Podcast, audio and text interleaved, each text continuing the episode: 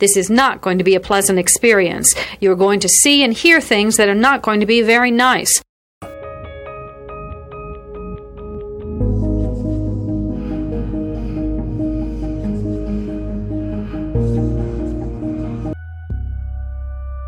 Experts divide serial killing into two general types organized and disorganized. An organized killer brings everything he needs to complete the murder. A disorganized killer improvises. Begin.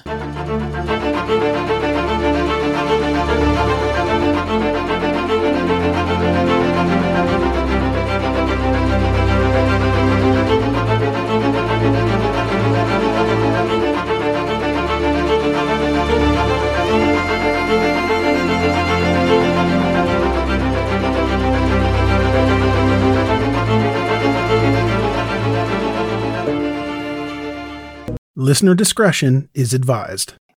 In this week's episode, we are going to take a look at two bizarre and brutal mass murders that both happened in the 1980s in the American Midwest. Despite the notoriety of these cases, they were cold for decades. The first mass murder that we're going to talk about happened in the middle of May 1983. The number one song was Beat It by Michael Jackson from his Mega Smash album, Thriller.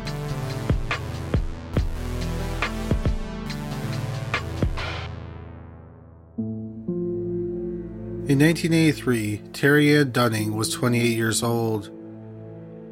She had two daughters, 4 year old Kimberly and 20 month old Donna.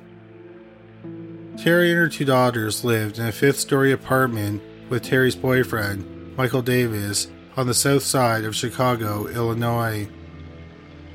Davis was in the Army Reserves, and in May 1983, he was stationed at Fort Bennington in Georgia. On the night of May 18, 1983, Terry was at home with her daughters. Two of her nieces, 8 year old Michelle Watkins and 7 year old Tiffany Dunning, were also over that night. At about 10:30 p.m., neighbors heard a commotion and some screaming coming from the apartment. But no one called the police. Here is a quick word from our sponsor. We take this few seconds off to inform you, our valued loyal listener, about the best health and fitness podcast shows from the Nezpod studios. Join us as we give you the best of the best health and wellness updates you can rely on for the treatment of chronic health problems. Classic functional medicine back to basics health tips and special updates from the best doctors in the United States of America. Check out this health and wellness podcast shows. Explore Health Talk Weekly, Healthy Lifestyle Matters, Excellent Health Digest, Healthy and Free Daily, and last but not least, Weekly Health and Fitness Corner. Also, check out Nasty Boy CC, the truest story never told fiction podcast, for that real life on the go experience with the 27 year old Golden Boy, who made our guest invite number one list. He tells us about his story as it happens in real time and in real life.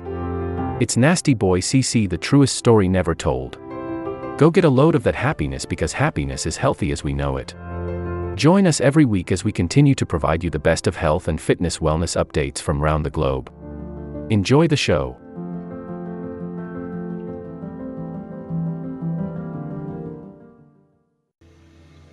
The next morning, Cassandra Dunning, who was the mother of seven year old Tiffany Dunning, called a neighbor of Terry's.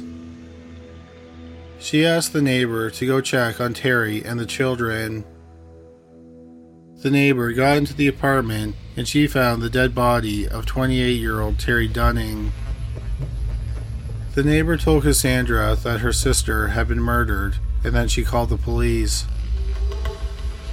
Cassandra then made her way to Tiffany's school.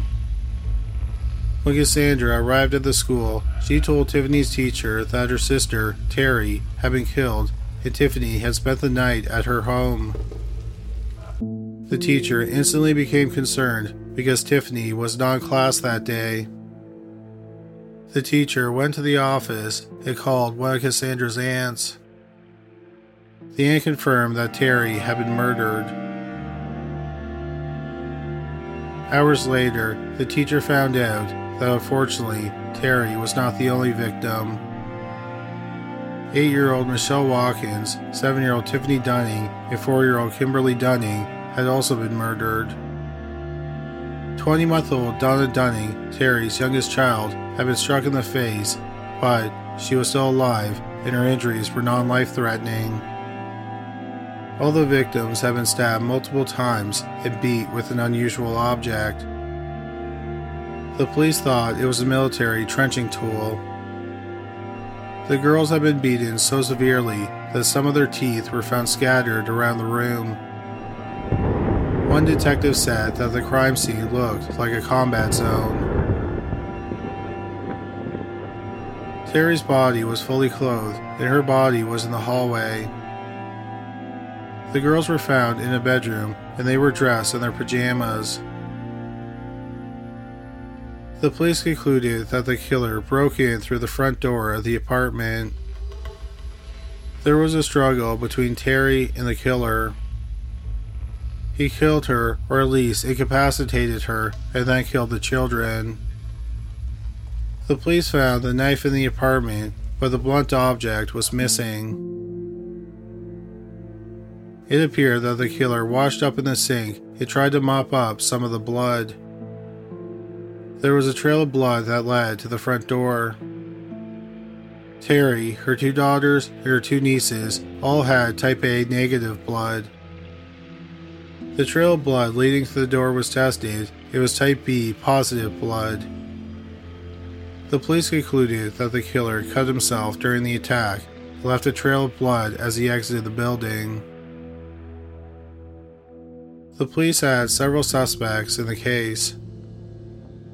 A person who was quickly ruled out as a suspect was Terry's boyfriend, Michael Davis. Davis was not in the state when the murders happened and he cooperated with the investigators. Unfortunately, no arrests were made in the case. It wasn't long before the case was cold. 1983 was a bloody year in Chicago. There were 729 murders, which is an average of two every day. But the investigators never forgot the murders of Terry Dunning, her daughter, and her two nieces. In 2002, the case was reopened. The killer's blood sample had degraded, but luckily, experts were still able to create a profile. The police then developed a list of 30 possible suspects and checked if they had alibis. This included their top suspect at the time of the murders. His name was Roy Parker. Roy was a drug user and a gang member. Roy was a suspect for several reasons. He did not have an alibi for the time of the murders. He knew Terry's boyfriend, Michael Davis, and he knew that Davis was out of the state at the time of the murders. Roy apparently had made sexual advances on Terry, and she turned him down. A military excavating tool was believed to have been one of the murder weapons, and Roy was known to keep a military excavating tool in his vehicle. The morning after the murders, Roy showed up at his girlfriend's home and he had a fresh cut on his thumb. The police questioned Roy, and he said he cut his thumb stealing copper gutters. He was given a polygraph exam and he passed. So he was never charged, but he was the lead suspect in the case. In 1996, Roy Parker died from multiple organ failure. None of the articles used to write this podcast indicated Roy Parker's age when he died or his age when the murders were committed. The police approached Roy's brother, Bennett Parker, and asked him for a sample of his DNA. Bennett agreed and he gave them a sample of his DNA. A test on Bennett's DNA made the experts 99.98% sure that the killer was his sibling. When it was determined that the killer was most likely Bennett's sibling, it was wintertime, so Roy Parker's body could not be exhumed. After the snow melted on March 2, 2004, the body was exhumed. Investigators took bone and tissue samples. From that, they created a DNA profile and compared it to the killer's DNA.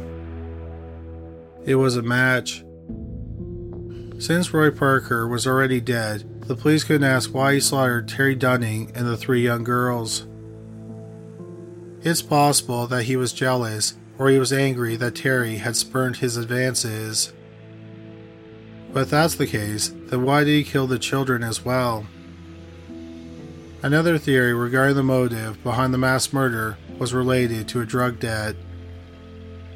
Investigators thought that someone close to Terry may have owed a debt and she and the kids were brutally murdered to send a message to that person. But the real motive may never be known. After Roy Parker's DNA was linked to the crime scene, the police declared that the mass murder was finally closed after 21 years. Drakesville is a small town in southeast Iowa. It's about 15 miles from the Iowa Missouri border. In the mid 1980s, it had a population of about 200 people. One of those people was Justin Hook. Hook lived in a mobile home in a rural part of the town. He moved into the mobile home after his grandfather died. The lot had several junk cars on it. Hook first got married when he was 16, and the marriage produced a son.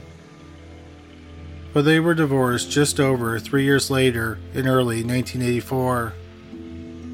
In the spring of 1984, Hook was dating Tina Lade, who lived in nearby Ottumwa, Iowa. On April 10, 1984, Hook turned 20. Lade was also born on April 10th, but she was a year younger than Hook. On their birthdays, Hook and Lade got engaged. They were planning on getting married in January. On April 11, 1984, Lade's mother dropped her off at Hook's trailer. The next evening, Hook went to the grocery store alone. A woman dropped him off at his mobile home at around 5:30. Hours later, at 8 p.m., someone driving by the mobile home saw that it was on fire and they called the fire department. The fire was put out, and the fire department did not find any bodies inside of it. It was later determined that the cause of the fire was arson.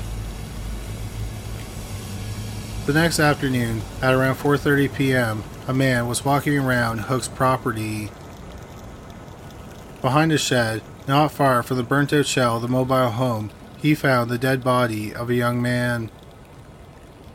The body had street clothes on.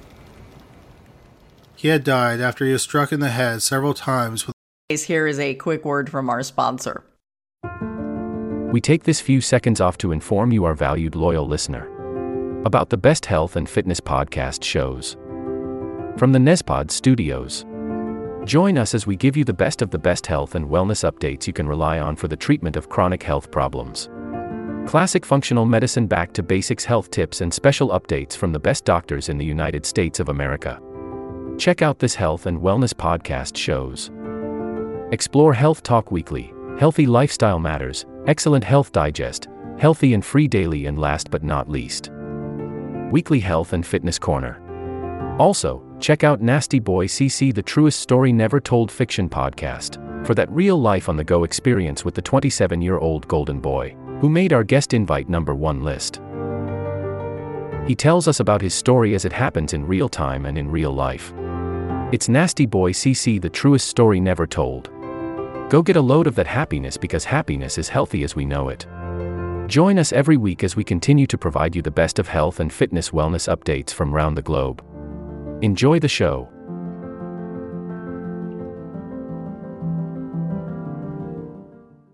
the blunt object. It's not known what was used to kill him.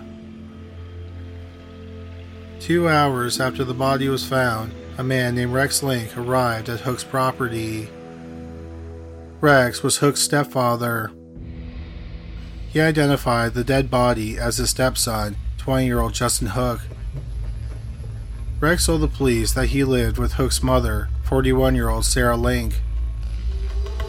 Rex explained that the night before he went to work an overnight shift.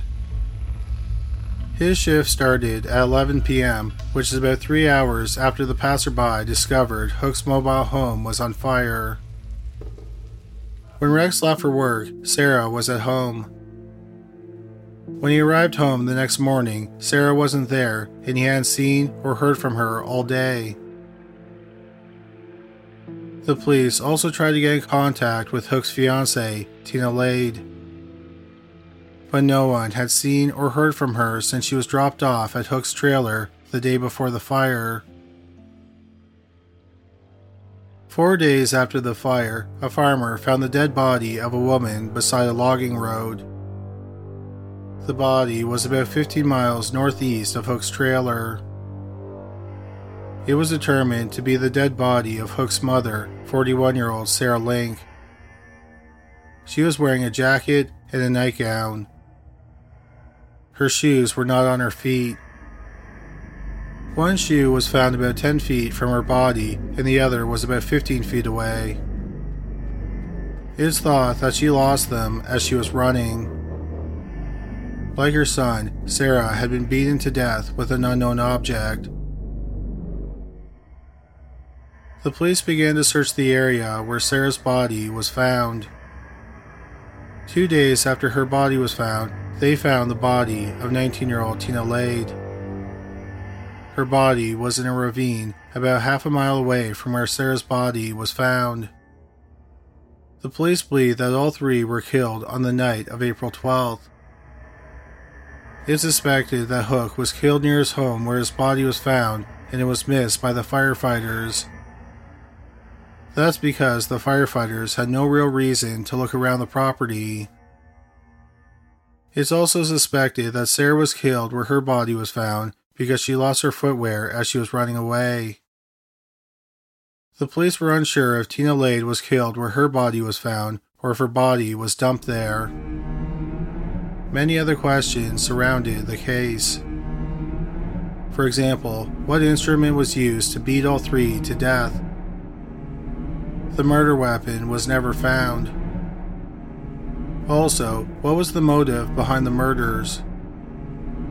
If it was a home invasion, or Hook or Lade were the targets, why was Hook's mother, who lived at a different residence, killed as well? There is no evidence that Sarah drove to her son's home. Neither Hook nor Lade could have picked her up because neither of them had a vehicle that worked. Also, Hook was most likely killed before the fire was discovered at 8 p.m. Sarah's husband said she was at home at 11 p.m. when he left for work. Her night clothes also suggested that she encountered the killer later than Hook and Lade, who were both in their street clothes when they died. But why would the killer beat Hook to death, take his fiancee, either alive or dead, and kidnap Hook's mother hours later, take her to the logging road, and then kill her? The biggest and most important question was who killed them? The police conducted a massive investigation. Hook's brother was even a suspect in the case, but he was eventually cleared as a suspect. Unfortunately, it wasn't long before the case went cold. Years and then decades went by, and no progress was made on the case. Then in 2011, the case was reopened. It turned out that semen had been found inside Tina Lade's jeans. Using the semen, a DNA profile was created. In March 2012, the police learned that the DNA matched a man named Andrew Six. Six was 20 years old at the time of the murders. He had been a suspect in the case at the time.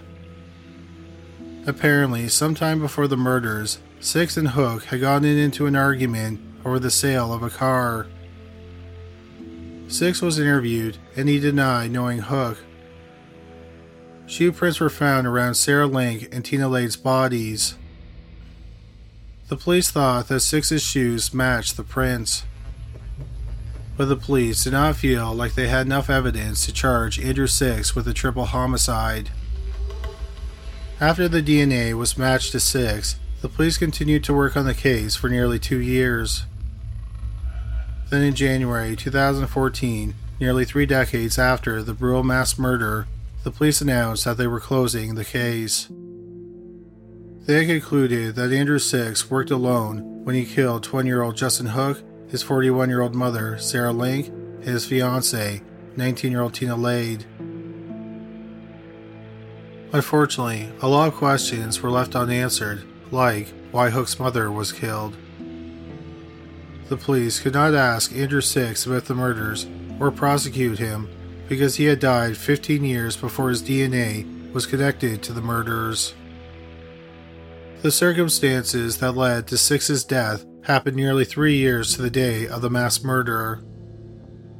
It was April 10th, 1987, which would have been Justin Hook's 23rd birthday and Tina Lade's 22nd birthday.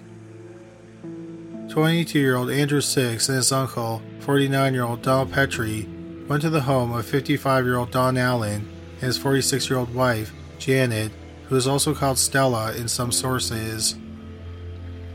They lived in Ottumwa, Iowa. The Allens were selling their pickup truck because they needed money for Don's open heart surgery. Six and Petrie told them that they were interested in buying the truck. Janet went with Six and Petrie for a test drive. She knew Petrie because they had previously lived in the same trailer park. At some point, Six pulled out a knife and a roll of duct tape. They bound Janet's wrists and they drove back to the Allens' mobile home. When they got there, Don Allen was outside. Six and Petrie ordered Don to get into the trailer while Six held a knife to Janet's neck. Don did as he was ordered. Inside the trailer, Petrie bound Don's hands with tape. Then he and Janet were placed in a bedroom and tape was placed over their mouths. Six then got the couple's 12 year old daughter, Kathy Allen, and brought her into the bedroom. Kathy was bound as well. Six then went into the bedroom of the Allens' 17 year old daughter, Christine. At the time, Christine was six months pregnant. Six raped her. Afterward, Six and Petrie tried to get all four family members into Petrie's car. Christine and Kathy were placed in the car. As their parents were being led to the vehicle, there was a scuffle, and Don and Christine managed to run away. Six slashed the throat of 46 year old Janet Allen. Then Six and Petrie got into the car and drove off with 12 year old Kathy Allen. Janet was rushed to the hospital. She was in dire shape because her carotid artery had been cut. She received 50 stitches and ultimately survived. The next day, Andrew Six and his uncle, Donald Petrie, were arrested near Moscow, Texas. When they were pulled over, they were driving Six's car, which had a bumper sticker that read, I'm the person your mother warned you about. The FBI was involved in the investigation. Agents interviewed the uncle and nephews separately. They told Petrie that Six was probably going to blame everything on him. So Petrie confessed to his involvement. What he didn't know was that Six I refused to talk to FBI agents. Based on Petrie's statements, the police found the body of 12 year old Kathy Allen in a ditch near Greentop, Missouri, which is about 50 miles from Ottumwa. She bled to death after her throat was slit. After a four day trial in July 1988, 23 year old Andrew Six was found guilty of first degree murder. He was sentenced to death. Petrie's trial was three days long, and he was also convicted and sentenced to death. Andrew Six spent nine years on death row. He was executed on August 20th, 1997, at the age of 32 via lethal injection. Donald Petrie died of cancer in May 1998 at the age of 61. The investigators who worked on the murders of Tina Lade, Sarah Link, and Justin Hook said it was too bad that DNA technology wasn't available when they were killed. If it had been available, they probably would have charged Andrew Six with their murders, and 12 year old Kathy Allen wouldn't have been murdered.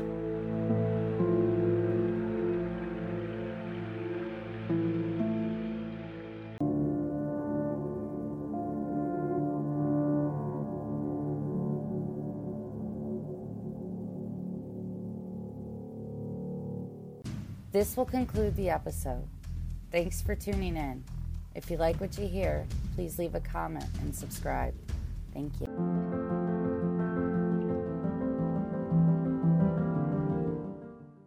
This will conclude the episode. Thanks for tuning in. If you like what you hear, please leave a comment and subscribe. Thank you.